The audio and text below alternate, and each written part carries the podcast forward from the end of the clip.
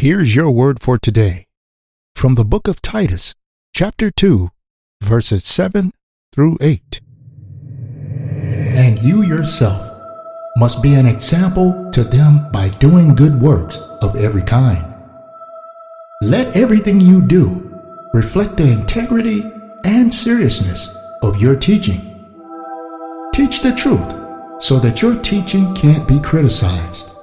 Then those who oppose us will be ashamed and have nothing bad to say about us. Amen. And that was your word for today from the book of Titus, chapter 2, verses 7 through 8.